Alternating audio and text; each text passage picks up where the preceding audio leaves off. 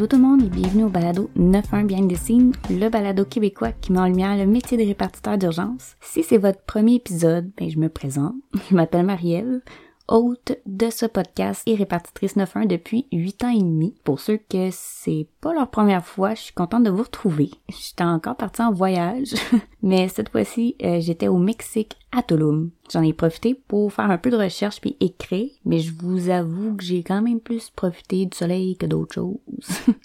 j'ai l'air de voyager souvent, mais euh, le dernier a été fait vraiment dernière minute pas mal. J'avais besoin d'y aller toute seule. Puis ben, je suis curieuse, dans fond, est-ce qu'il y en a parmi vous qui aimez voyager? Genre, toute seule? Écrivez-moi donc sur le groupe Facebook. J'aimerais ça savoir, puis aussi savoir c'est quoi les meilleurs pays que vous avez visités. Je vous l'ai jamais dit, mais mon rêve ultime, ça serait de voyager partout dans le monde, puis d'aller habiter où je veux. Mais là, pour l'instant, on va se concentrer sur le true crime. Il y a beaucoup de choses qui se sont produites dans ma vie personnelle dans les derniers mois, je dirais. que j'ai pris le temps de gérer tout ça. Euh, je suis allée une étape à la fois. Ça sert à rien de vouloir tout faire en même temps, tout régler. Euh, tu fais juste éparpiller. Fait que ceci étant dit, je dois souligner qu'on est presque à 800 abonnés sur le groupe Facebook, puis plus de 2700 sur Instagram. Je capote. C'est tellement nice. Merci tellement de m'encourager puis d'être là. Pour l'épisode d'aujourd'hui, on rentre, on rentre dans le, dans le plus hardcore qui existe, selon moi. Donc, méga avertissement. L'épisode d'aujourd'hui contient des sujets tels que le décès d'un nouveau-né et de violences faites envers une femme enceinte. Il va y avoir des détails assez graphiques dans l'épisode, puis pour ceux et celles qui ont une curiosité, disons, un peu malsaine, euh, je mettrai des photos de la scène euh, sur Patreon. En passant, N'oubliez pas de vous abonner au Patreon pour rien manquer et avoir de l'exclusivité. Savez-vous c'est quoi le site internet Craigslist? Pour ceux qui savent pas, Craigslist c'est un site internet américain de petites annonces comme nous avec Kijiji au Québec. Craigslist a été fondé, par Craig Newmark en 95 à San Francisco. Par contre, ce site-là ne sert pas seulement à vendre des sofas ou euh, mettre euh, un appartement en location. Il peut aussi servir à vendre du linge qu'on veut plus porter ou du linge de bébé qui fait plus. Certaines personnes s'en servent, servent même pour offrir des services sexuels. Puis on peut y retrouver aussi beaucoup de gens mal intentionnés, comme un peu partout sur Internet de nos jours. Heureusement, c'est pas la majorité, mais malheureusement, pour l'histoire d'aujourd'hui, c'est tout le contraire qui s'est produit. On va retourner en 2015. Michelle Wilkins avait 26 ans, puis elle vivait au Colorado aux États-Unis. Son mari et elle attendaient leur premier enfant. C'était une grossesse surprise, mais les deux se connaissaient depuis très longtemps avant de former un couple, fait qu'ils n'étaient pas inquiets pour la suite. Michelle, elle savait qu'elle allait être une bonne mère, puis les deux avaient vraiment hâte. Elle a eu une belle grossesse, tout se passait bien, sans difficulté. Il attendait même une petite fille qui avait déjà prénommée Aurora.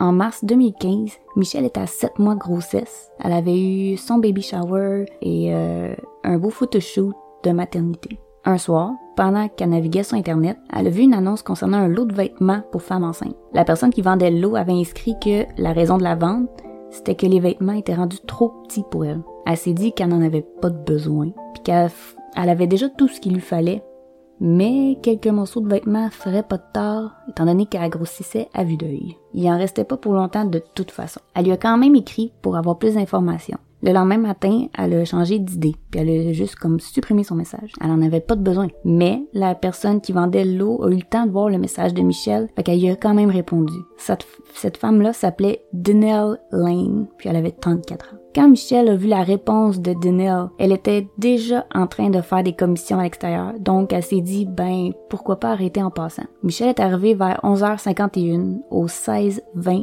Green Place, une petite maison de ville. Elle a texté Denelle pour lui dire qu'elle était à l'extérieur pour qu'elle vienne lui ouvrir la porte. Mais qui était Denelle Lane? Denelle était une femme de 34 ans qui vivait à Longmont, au Colorado. Elle avait été mariée à Jason Cruz pendant 12 ans puis ont eu trois enfants ensemble. Le 2 juillet 2002, alors que leur troisième enfant, Michael Alexander Cruz, avait 19 mois, il jouait dehors avec l'une de ses grandes sœurs pendant que Denelle faisait des trucs dans la maison. Quand elle sortait à l'extérieur, elle a retrouvé son petit garçon noyé dans la piscine du voisin. Rien laissait croire à un acte criminel, il s'agissait simplement d'un triste accident. Après la mort de son bébé, Denelle a eu recours à une hystérectomie, une chirurgie qui consiste à enlever l'utérus. Elle et Jason voulaient plus avoir d'enfants, c'était terminé. En 2007, Denelle et Jason ont décidé de divorcer après une décision mutuelle. Par contre, les documents de divorce démontrent que son ex-mari a déjà été arrêté pour voie de fait au troisième degré après que la tête de Denelle a été frappée dans une porte de voiture suite à un argument. Mais Denelle a jamais voulu porter plainte. Après leur séparation, Denelle devait trouver un endroit où vivre avec ses filles puis elle a vu une annonce sur Craigslist d'un certain Robert Walsh qui cherchait un ou une coloc pour vivre avec lui et sa fille. Denelle lui a envoyé un message, puis Robert s'est dit que ce serait possiblement positif pour sa fille de vivre avec une figure maternelle puis deux autres filles de son âge. Denelle est emménagée avec ses filles, puis la cohabitation allait super bien, puis leur relation était simplement amicale. Robert a décrit Denelle comme étant une femme douce, aimable et drôle. En ce qui concerne la mort de son garçon, ça lui arrivait d'en parler, mais ça semblait pas l'affecter dans son quotidien. De 2010 à 2012, Denelle a travaillé comme aide-soignante. Elle est revenue un soir à la maison puis elle a dit à Robert qu'elle avait été suspendue. Mais lui a su plus tard qu'elle avait menti, elle avait plutôt été congédiée. Quelque temps après, les policiers sont venus frapper à la porte de Robert pour lui parler de son ex-femme, mais c'est Dinelle qui a ouvert la porte. Quand les policiers lui ont posé des questions puis qu'ils l'ont identifié puis enquêté, ils ont remarqué qu'elle avait un mandat d'arrestation démis contre elle pour ne pas s'être présentée à la cour suite à une infraction au code de la sécurité routière. Les policiers ont emmené Dinelle au poste de police, puis Robert est venu payer sa caution. Un peu de temps après, ils ont décidé de plus cohabiter ensemble, puis Dinelle a quitté la maison.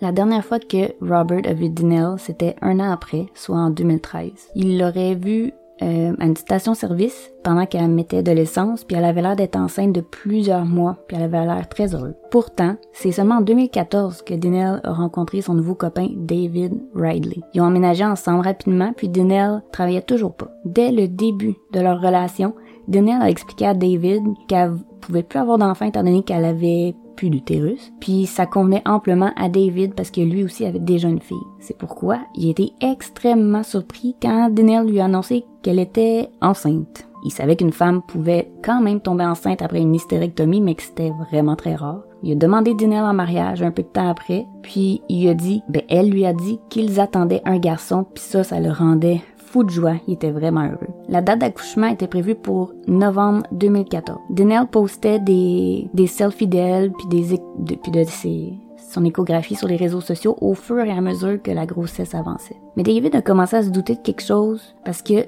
il pouvait rarement aller au rendez-vous chez le médecin avec elle puis quand Dinelle acceptait puis qu'il pouvait y aller, les deux pouvaient attendre des heures dans la salle d'attente, jusqu'à ce que Dinelle s'énerve puis finisse juste par quitter. À la fin du mois de novembre, Dinelle avait toujours pas accouché, ce qui a ajouté encore plus au doute de David. En janvier 2015, Dinelle a mis un post sur Facebook comme quoi elle avait accouché d'un garçon. David a texté ses amis et sa famille pour leur dire que Dinelle mentait qu'elle avait jamais accouché. Il a même dit à un de ses amis, en le textant, que Denelle avait rendez-vous le 16 janvier puis qu'il allait avoir, il en allait avoir le cœur net enfin. Il a quand même décidé de laisser une chance. Quand le 16 février est arrivé, euh, le 16 janvier, pardon, leur machine à laver a bizarrement brisé, puis il y avait un dégât d'eau. Puis juste avant de partir, Denelle a glissé, puis elle est tombée, donc ils ont remis le rendez-vous au 18. Tard dans la soirée, Denelle a mis une annonce sur Craigslist, comme quoi elle donnait du linge de maternité, puis une certaine Michelle Wilkins lui a répondu. Donc on retourne au 18 mars 2015.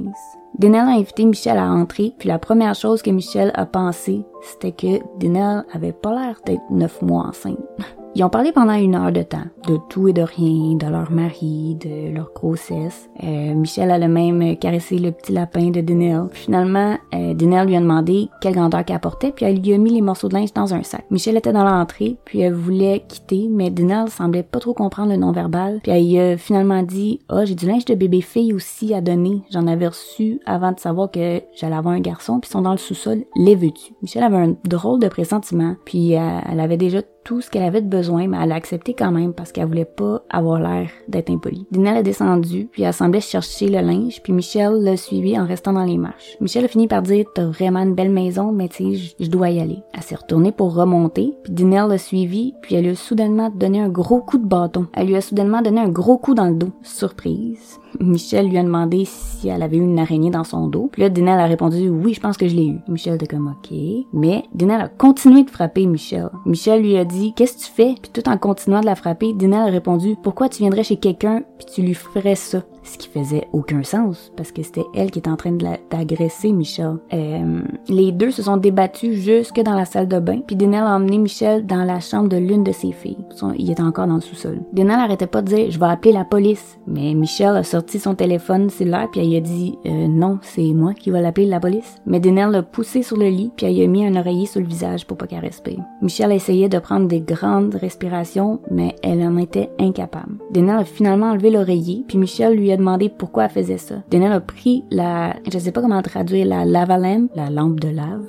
Moi j'avais ça quand j'étais jeune, comme une, une lampe que quand tu l'allumes, ça fait des bulles. Euh, elle l'a pris puis elle l'a cassé sur la tête de Michel. Elle lui a dit je comprends pas pourquoi tu fais ça, je t'aime. Comme Michel de son plein gré a dit à Denel qu'elle l'aimait comme pour lui dire que ben qu'il était deux êtres humains égaux puis qu'elle avait rien contre elle, qu'elle avait pas besoin de faire ça. Denel a soudain pris un morceau brisé de la lampe puis elle a poignardé Michel dans le cou. Elle a dit si tu m'aimes, tu vas me laisser faire ça. Elle a ensuite continué à l'étrangler avec ses main. Puis Michelle se souvient qu'elle se disait qu'elle voulait simplement survivre pour Aurora et elle a finalement perdu connaissance.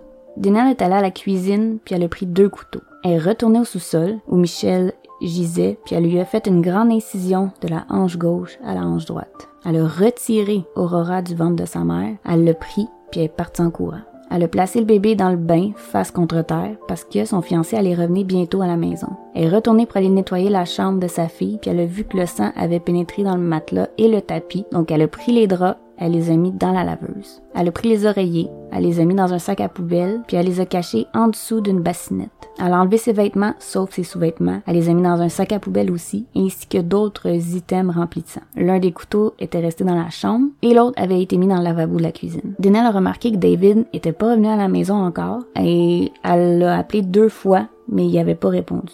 Elle a envoyé un message texte disant euh, pourquoi tu réponds pas? Puis elle a rappelé à 14h04, puis a finalement répondu. Elle lui a demandé s'il pouvait arrêter à l'école des filles pour remplir des papiers, puis a accepté. Elle a raccroché, ça lui donnait encore plus de temps pour pouvoir nettoyer la maison. David aurait dit plus tard que Dinelle avait l'air calme au téléphone puis que rien ne laissait croire qu'elle venait de commettre un acte aussi horrible. Je vais vous lire une partie du rapport de police que j'ai traduit. Alors que les agents étaient encore sur place, un résident de la maison est arrivé. Il s'est identifié comme étant David Ridley, né en 79. Il a déclaré que lui et sa femme Denelle vivaient à cette adresse avec les deux adolescentes de Denelle. David a déclaré qu'il avait quitté le travail tôt aujourd'hui et qu'il était arrivé à sa résidence vers 14h15. Il prévoyait emmener Denelle à un rendez-vous de contrôle prénatal. Il arriva à la maison et descendit les escaliers vers le sous-sol.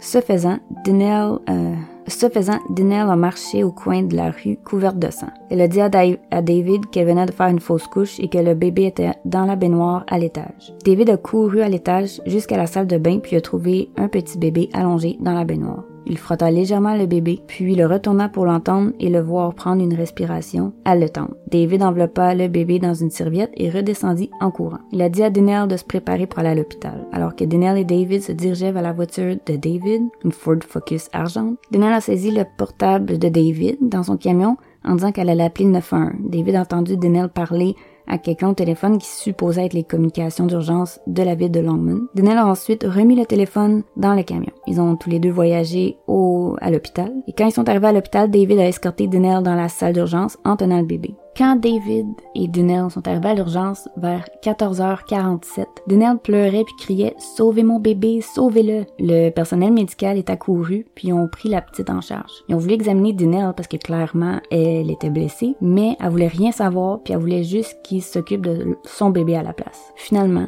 et malheureusement, le bébé a été déclaré décédé et Dunell et David ont pu avoir un moment avec leur en parenthèse bébé dans l'intimité. Bizarrement, quand Danielle a appris le décès du bébé, elle avait l'air de s'être beaucoup calmée tandis que David était dévasté puis il tenait le bébé dans ses bras en le berçant. Pendant ce temps, Michelle a repris conscience sur le sol de la chambre, était seule, mourante puis ensanglantée. Son premier réflexe a été de vouloir se lever, mais elle a aussitôt ressenti une douleur intense dans son ventre. En le regardant, elle a pu, s'apercevoir euh, de l'incision, puis elle a remonté ses pantalons en réfléchissant à un moyen de sortir de là. Elle savait pas si Danielle était encore dans la maison ou non.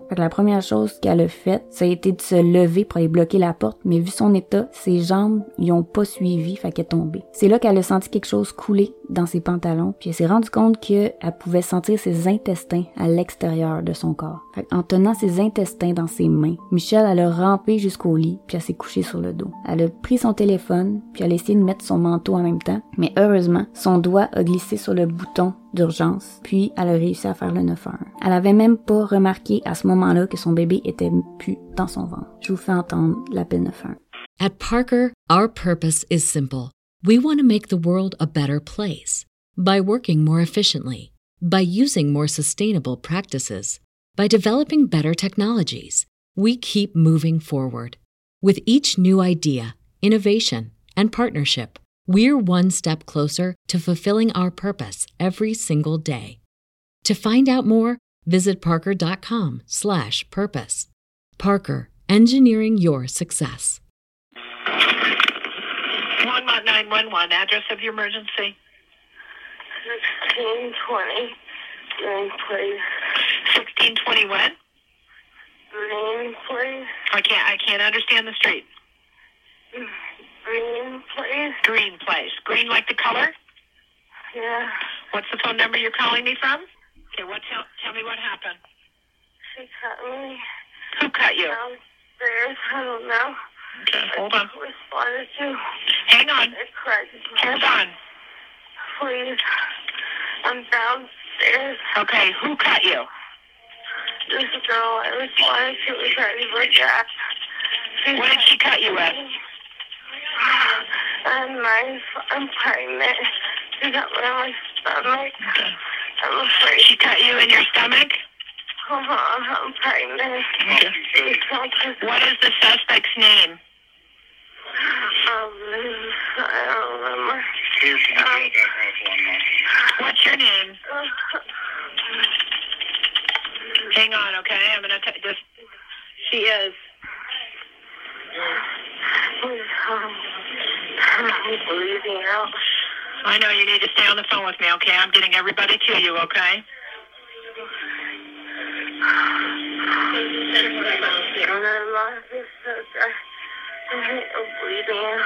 I know you stay with me, okay? I got everybody coming to help you. You stay on the phone. Don't hang up. 2102, 2121 to 1620 Green Place, 1620 Green Place for a stabbing. Matt Page, Lincoln 13, 1443. I can't understand. What is your name? Okay, you're going to stay on the. To get, can you grab a towel or anything you can get in your hands and put it on your wound and press? How far along are you? Seven months. Seven months. Okay. Are you alone in the house? No, don't. You stay with me. Don't go to sleep. You stay with me. You're downstairs in the basement. And are you alone? Mm-hmm. Yeah. Okay. I left the door. Thank you. Michelle, don't don't you go to sleep, okay? You stay on the phone with me. Can you tell me did she have any other weapons besides, besides a knife? She broke a glass. She broke a glass. Did she stab you with the broken glass also? Yeah. Okay. I was trying to I hurt her and Michelle, you need to think real hard and tell me who it is that did this. Tell me the person's name. I, Think real hard, okay? Don't go to sleep. Stay with me. Tell me who it is.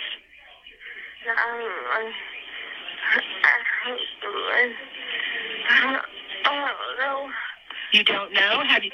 Did did she break into the house? Does she live there? Is her house. it's her house? Okay. Okay was that. So you're a renter there, and she she's the owner of the house. Uh-uh. No. I just wanted to because it was sad. Okay. Everybody's headed your way. Okay. You, can you spell your last name for me? No. What? Do you have a towel on? Yeah. Um, They're on their way, okay? Mm. I need you to take a towel and put it on your wound. How many wounds do you have? No, no. More than one? Oh, yeah. Okay. Um, help. Help. Everybody's on their way, okay? Yeah.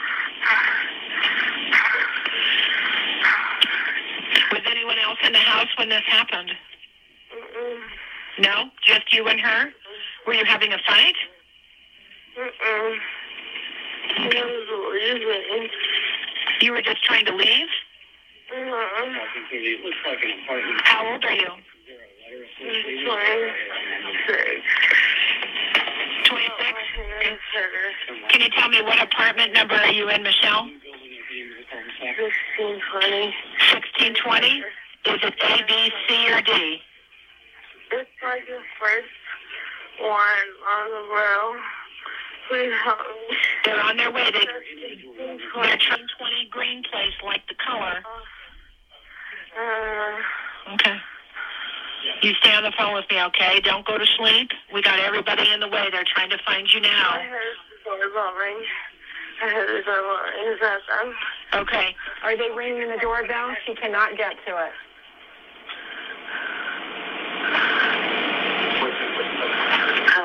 Help. Okay, you hang with me. Don't hang up. Are they in the house yet? She's downstairs. Yeah, yeah, they're here. They're here. Okay, I'll let you go. Les policiers ont été les premiers à arriver sur la scène. Le premier à avoir eu contact avec Michel a dit que quand il est arrivé, Michel avait du sang de la tête aux pieds, puis il y avait du sang partout dans la chambre. Il est aussitôt accouru aux côtés de Michel en lui demandant c'est quoi qui s'était passé, puis si elle était blessée. Elle lui a répondu en seulement pointant son ventre. Le policier a tiré comme sur le tissu du pantalon, un pantalon de, femme enceinte, puis a pu voir que ses intestins étaient plus à l'intérieur de son corps. Les ambulanciers sont arrivés, puis ont pris Michel en charge, puis l'ont amené à l'urgence. Au même hôpital où Dinell et David étaient. En sachant qu'une femme enceinte blessée gravement s'en venait, les employés de l'hôpital ont emmené David et Dinell ailleurs pour pas les traumatiser plus qu'ils ne l'étaient déjà. David en a profité pour aller chercher les filles de Dinell à l'école, laissant Dinell seul avec le corps du bébé. Juste avant de rentrer en salle d'opération, Michelle a donné son code de téléphone au policier pour qu'il puisse trouver qui avait fait ça, parce qu'elle se souvenait plus du nom. L'opération de Michelle a duré environ 5 heures et le docteur a dit qu'elle avait perdu la moitié de son sang. Le chirurgien a dit que l'incision sur le ventre de Michelle était pas si pire que ça, puis que la personne qui l'aurait fait a dû avoir de l'expérience ou regarder des vidéos de césarienne, parce que c'est le genre d'incision qu'ils voient normalement chez des stagiaires de première année. Les policiers ont réussi à avoir accès au téléphone de Michelle, puis ont vite trouvé une conversation entre la victime et Dinell Lane à propos d'une annonce sur Craigslist. Ils ont ensuite été informés que la potentielle suspecte était actuellement dans le même hôpital, puis sont allés la questionner. Les policiers lui ont demandé si elle était seule à la maison durant la journée. Elle a répondu que oui, elle l'était. Les policiers ont informé Dinell qu'une jeune femme ensanglantée avait été retrouvée chez elle et lui ont demandé si elle était au courant de quelque chose. Ce à quoi elle a répondu que non, puis qu'il y avait personne quand elle avait quitté la maison. Elle leur a dit qu'elle comprenait pas trop ce qui était en train de se passer, puis que son bébé venait de mourir, donc elle vivait déjà beaucoup d'émotions. Les policiers ont continué de la questionner, puis Dinell a répété à plusieurs reprises qu'elle comprenait pas ce qui se passait. Un policier a fini par lui demander s'il y avait des possibilités que l'ADN du bébé soit pas un match avec le sien. Elle a dit non, c'est mon bébé. Quand l'obstétricien est revenu avec les résultats d'examen qu'il avait réussi à faire sur Dinell, il lui a dit qu'elle n'avait jamais été enceinte dans les dernières années et que son plancher pelvien en était la preuve. Soudainement, Dinell a commencé à changer son histoire en disant qu'elle était à la maison durant la journée, puis qu'il une femme enceinte qui est venue chez elle pour du linge de bébé et que sans crier garde, cette femme-là l'aurait attaquée avec un couteau, puis elle aurait commencé à s'auto-poignarder pour aucune raison. Dinell aurait alors été très inquiète pour la sécurité du bébé vu l'état instable de la mère, fait qu'elle a ouvert le ventre de la mère avec un couteau puis elle a sorti le bébé. Et même allé jusqu'à raconter que Michelle s'était retrouvée dans la chambre de l'une de ses filles, puis que Dinell n'arrêtait pas de lui dire d'arrêter chaque fois que Dinell pensait avoir repris le dessus sur Michelle, cette dernière la frappait encore plus fort. Et même, elle a même dit en interrogation, en pleurant, je pense que je l'ai étranglé, je sais pas. On se débattait puis je criais pour que les voisins m'entendent et j'essayais de prendre son cellulaire car je, n'avais pas le mien et Michel n'arrêtait pas. Michel a fini par arrêter de bouger et était inerte. À ce moment-là, Dinell croyait l'avoir tué. Elle savait que ça pouvait être possiblement dangereux de vendre des choses sur Craigslist si t'étais seule à la maison, mais elle aurait jamais cru qu'une femme enceinte aurait été une menace. Elle a dit qu'elle a coupé l'abdomen de Michelle une fois qu'elle pensait que celle-ci était décédée. Elle voulait pas que le bébé meure à son tour, donc elle a pris le couteau que Michelle avait dans ses mains, elle a fait une incision, elle a sorti le bébé, puis elle est avec. Elle est redescendue en bas parce qu'elle trouvait pas son cellulaire, puis c'est à ce moment-là qu'elle a entendu Michelle gémir, puis elle a eu peur, fait qu'elle est remontée en haut. Les policiers ne pouvaient pas collaborer sa version des faits parce qu'il y a trop de questions qui restaient sans réponse, comme pourquoi ne pas avoir appelé la police, pourquoi ne pas avoir dit à David à propos de l'attaque, pourquoi avoir prétendu que le bébé était le sien. Denel a finalement été arrêté pour neuf chefs d'accusation, dont tentative de meurtre au premier degré et pour avoir illégalement mis à terme une grossesse. Malheureusement, Denel n'a pas pu être arrêté pour le meurtre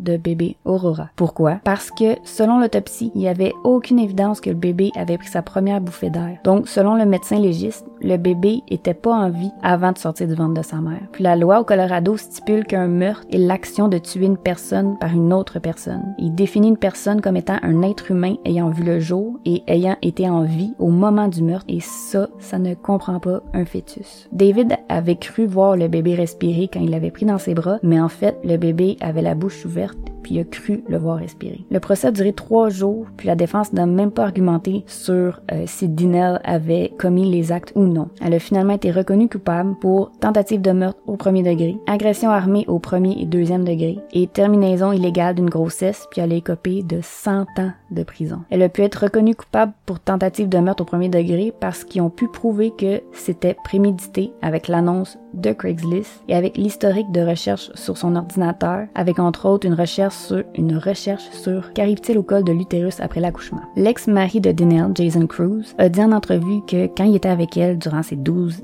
années, était un être humain complètement normal. Il aurait jamais cru qu'elle aurait été capable d'une telle monstruosité que pendant ces 12 années-là qui ont été mariés, ils ont été heureux puis ils ont jamais eu aucun problème en particulier puis ont décidé de mettre un terme à leur mariage de façon amicale. Pour ce qui est de Michelle Wilkins, ses blessures physiques n'ont pas pris de temps à guérir puis elle a pu se remettre au sport rapidement. Cependant, il s'agit d'un long chemin vers le deuil. Selon elle, le deuil est un chemin et non pas une destination. Elle dit que guérir est possible, mais ça voudra jamais dire que ça va disparaître à 100%. Elle a aussi mentionné, et je cite, Le deuil de ma fille ne s'en ira jamais. Mais il y a des moments où ça fait moins mal, je m'effondre moins sur le poids du deuil qu'il y a 4-5 ans. Elle a décidé que la façon dont elle voulait traiter son trauma euh, était de bouger, faire de l'exercice, danser, aller en thérapie, faire du bénévolat pour la communauté, puis découvrir de nouvelles passions comme faire du vélo. Je cite encore l'un de ses messages. C'est ce que je pense, c'est ce que je pense être la différence entre être pris dans une boucle de traumatisme et être submergé par le traumatisme. Lentement, mais sûrement, il est possible de vraiment trouver votre terrain afin de ne pas être submergé, mais tout en le reconnaissant et en étant honnête. Cela a été un long processus et ça va continuer de l'être et je ne prévois jamais